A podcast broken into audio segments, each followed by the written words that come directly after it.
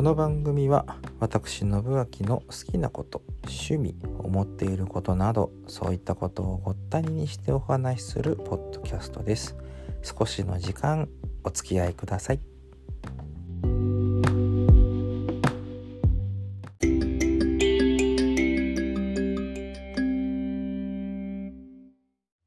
まあどちらかというとしょうもない話の回でございますけれどもしょうもなかねえんだけどまあいいや。あの、雪ですね。あの、今、え、ー、と、これ収録は前日でございますけれども、関東の方では大雪、まあ、大雪ですか、一応ね。うん。なんか最近、あの、北から目線っていう言葉があるっていうのを知ってですね、あんまりこう、なんて言うんだろう、北の人がマウントを取るような感じになるのかな、こういうことを言うとね。うん。あのまあ雪の規模その何て言うんだろう生活にあのまあなんだな生活に対して今まで雪がどれぐらい降ってきたかでたまにそこに雪が降ってくるとああ雪だななんてなるんですけれどもちらちら降ってくる雪程度なら100歩譲っていいとしてそれがまあドカッと降るとなるとやっぱり嫌になりますよね。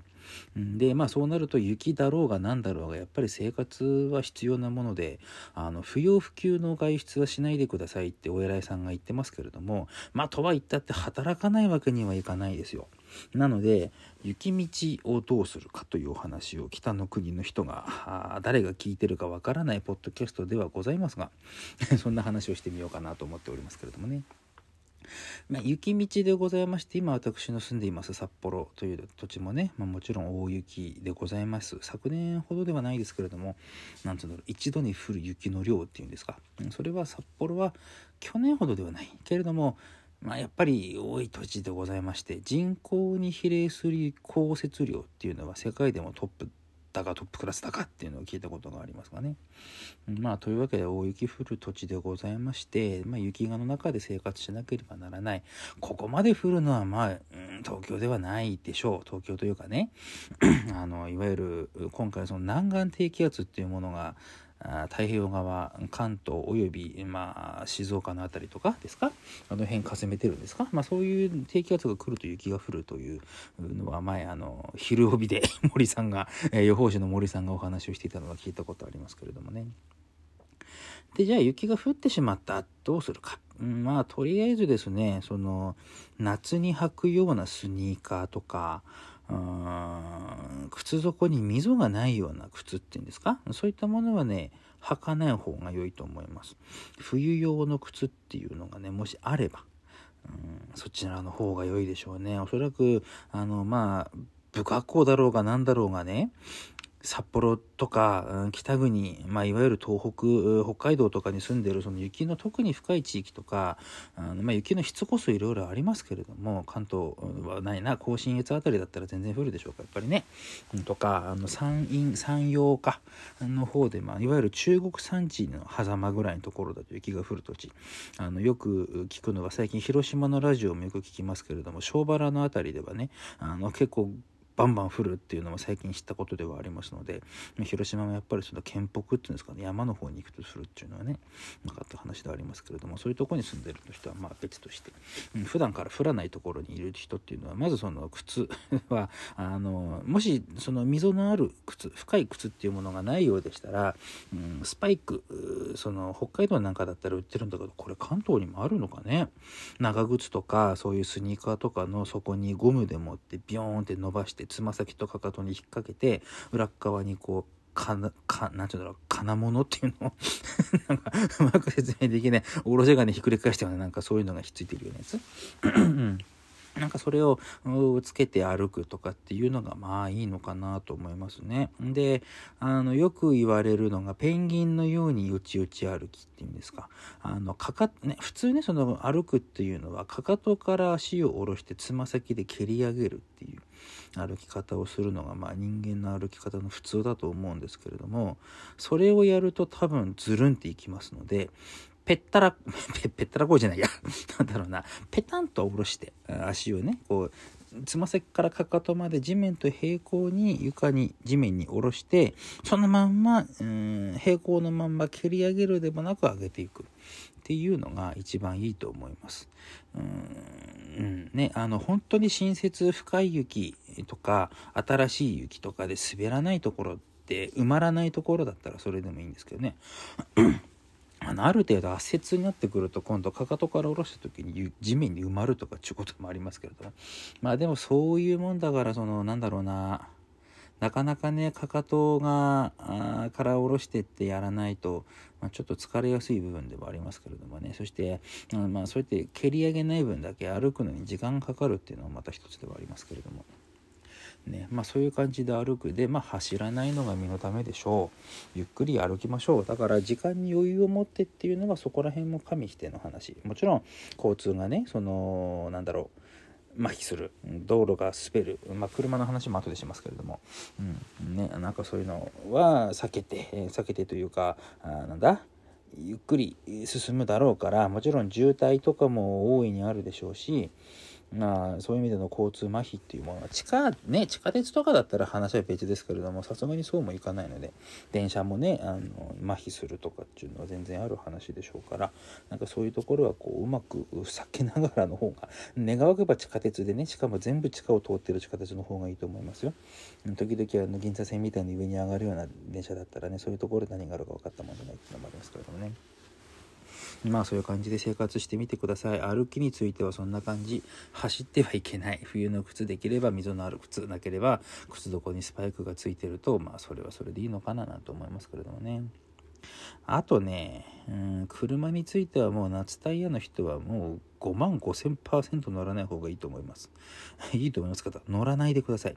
夏タイヤでは雪の上は走れません。いや、これを4区だから無理です。4区だったら4輪全部が滑りますのでやめてください。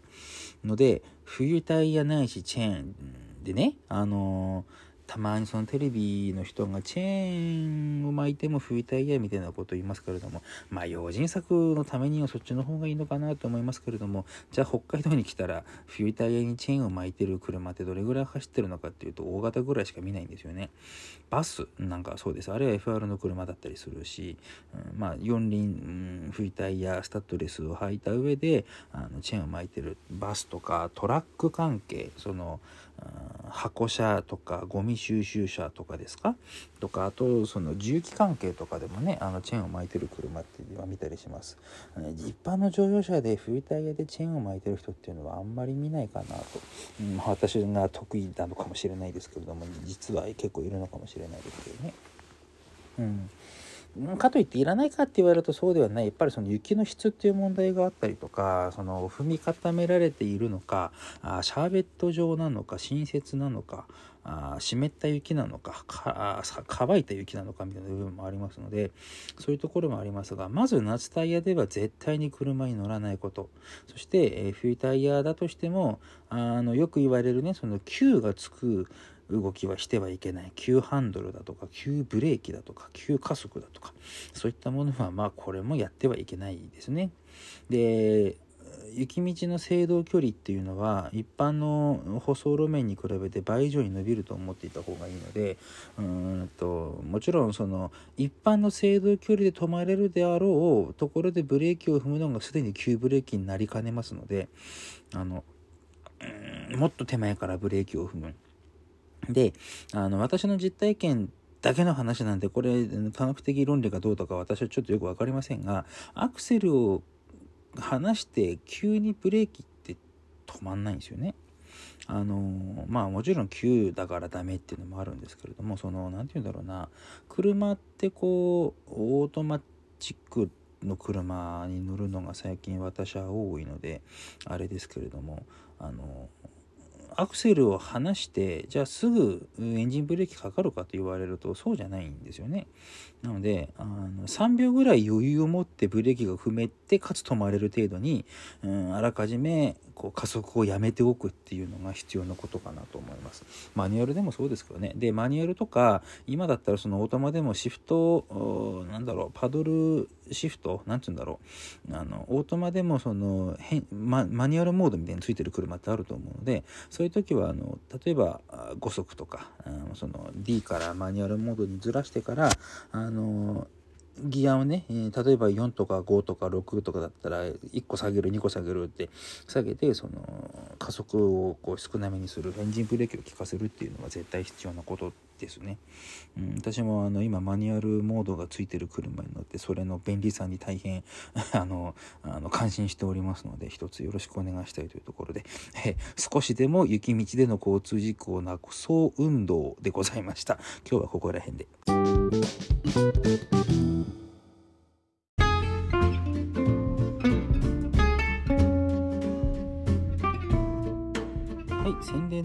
でございますけれどもうんと今月のものをもうここから先、えー、もう何本もないので今月の話は全部ここでしておきたいなというところでですね順を追って説明していきますがまず2月19日の日曜日でございます。モダンタイム住川にありますね。モダンタイムさんで本日もお世話この日もお世話になります。2月19の日曜日スタートが20時となっております。19時半ぐらいから入れるでしょうかね。えーえっと、料金が1500円ワンドリンク付きでございます。えー、私、下山信明と藤子 M 藤子さん、とんこりのね、えー、奏者でございますね。ブルースハップとね。あと、ミソジーズさんとデイビッド・スモーキーさん、あと2組すいません。私は初めてなので、どのような方か楽しみにしておりますが、えー、2月19日の日曜日です。住川駅から歩いて5分ぐらいです。住川モダンタイムで検索していただきますと、住所なんか出てくるかなとね、思いますのでね、よろしくお願いいたします。えー、っと、出てくるな。これだな。うんとね、住川32丁目、えー、ハイツリービルの3階です。階段ずっと上がってったら最後の階。えー、もうワンフロアに1軒ずつしかないようなところなんでね、えー、よろしくお願いいたします。23日は、これ、こっちだ、違うだな。19日の、えー、日曜日。えー、そして2月の25日の土曜日、ジッピーホールでございます、フリースタイルボックスボリューム13、えー、吉村智弘兄貴の企画ライブでございまして、ジッピーホールでもってぼちぼちとやってるイベントですね、13回目でございます。えっと、2月25日土曜日の夜のですね、6時半オープン、7時スタート。となっております。1500円ワンドリンク付きでございますのでよろしくお願いします。演者がですね、えー、ミノルフォンさん。これね、ミノルフォンで遠藤ミノルさんですかねと思って違いましたね。当たり前ですね。えー、沢崎優子さん、えー、法然万作しもべのお二方、えー、吉村の兄貴、そして浩二鴨須さん、シンプルノーツ全6組となっております。えー、よろしくお願いいたします。北16条東1丁目2の10西沢水産ビルの2階です。スタジオミックスっていうね、あのー、なんだ、レコーディングスタジオとか、あと、うんと、なんだっけ、あの人。顔が出てくるけど名前忘れちゃった。とね、ケイシーさんのね、お店とかがあるところの、えーでございますのでよろしくお願いいたします。え2月25の土曜日は GP ホール。そして2月28日でございまして、え、ついに私、あのフライヤーパークにお世話になることになりました。え2月28日火曜日、夜の8時オープン、8時半スタートです。2000円ワンドリンク付きとなっております。え、フライヤーパークさんの、えー、毎日行っておりますね。企画ライブ、企画ですか？ブッキングライブですか？そちらの方でございます。私、下山信明、えー、そして森田俊樹さん、山下薫さんの3組でございます。えー、2月28日2000円ワンドリンク付きとなっておりますので、えー、夜の8時頃とフライヤーパークさんに来ていただけますと、えー、大変嬉しゅう存じますね。フライヤーパークさんよろしくお願いいたします。えー、平木市でございますね。平木市の駅から歩いて、うん、5分ないし10分ぐらいでしょうか。えー、よろしくお願いいたします。以上3 3つの 噛んだ 以上3つのイベントよろしくお願いいたします。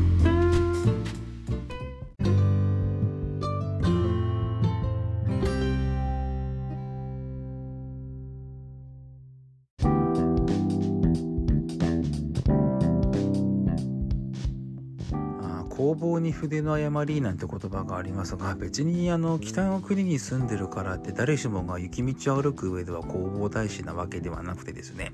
私だって今年はあのギターに、えーー、アコギでしたね、あの時はね。アコギに、アコギのエフェクターにカバンを抱えて、えー、思いっきりギター方面にすっ転んだっていうのがありましてですね、えー、うまく避けて転べたのでなんとかなりましたけれども、雪道だから、あ北国だから転ばないなんていう神話は全くございませんで、えー、誰しもが転ぶ可能性がある雪道でございますので、本当に皆さん用心して歩いていただきたいところでございまして、あの、他にこんな歩き方いいよとか、ああ、これいいね、あれいいねってていうのがありましたら、あの、ぜひですね、ポッドキャストは、この番組は、ハッシュタグごったにキャスというのがございます。えー、ハッシュタグごったにキャス、ごったタはひらがな煮物の2にアルファベット小文字で CAS ゴッタニキャスというのがございますのでこちらの方でですね教えていただけますと大変嬉しゅう存じます。あのー、雪道ねあのー、札幌まだこれは2月もね真ん中辺ぐらいですか？あのもうねこの11日今日祝日祝日ですけれどもあのー、雪祭り終わっちゃいますからね。私はあの11日は小樽12までちょっと行ってようかと思います。雪明かりの道を見てこようかなと思っております。おりますがね。あのー、まあそういう感じで、雪は楽しみながら、でも生活していかなきゃならない、特に冬道ザックザクのね、道を歩くのは非常に嫌でございますけれども、まあそういう中で北の国の人たちは生活しておりまして、それは、ああ、今後も変わらない、引っ越し合いじゃねえかって声もありますけれども、まあ南の方の人にも同じことを言いたいかな。なぜ、えー、火山灰の近くに住まねばならんのか。なぜ、えー、そんな年中20度以上のところに住まねばならんのか。まあでもそこそこの生活っていうものがあってそれを楽しめるっていうのもその中で生きていく知恵っていうのがまたいろいろあるわけでございましてね。そういう中で生きていくっていうのが、まあ、我々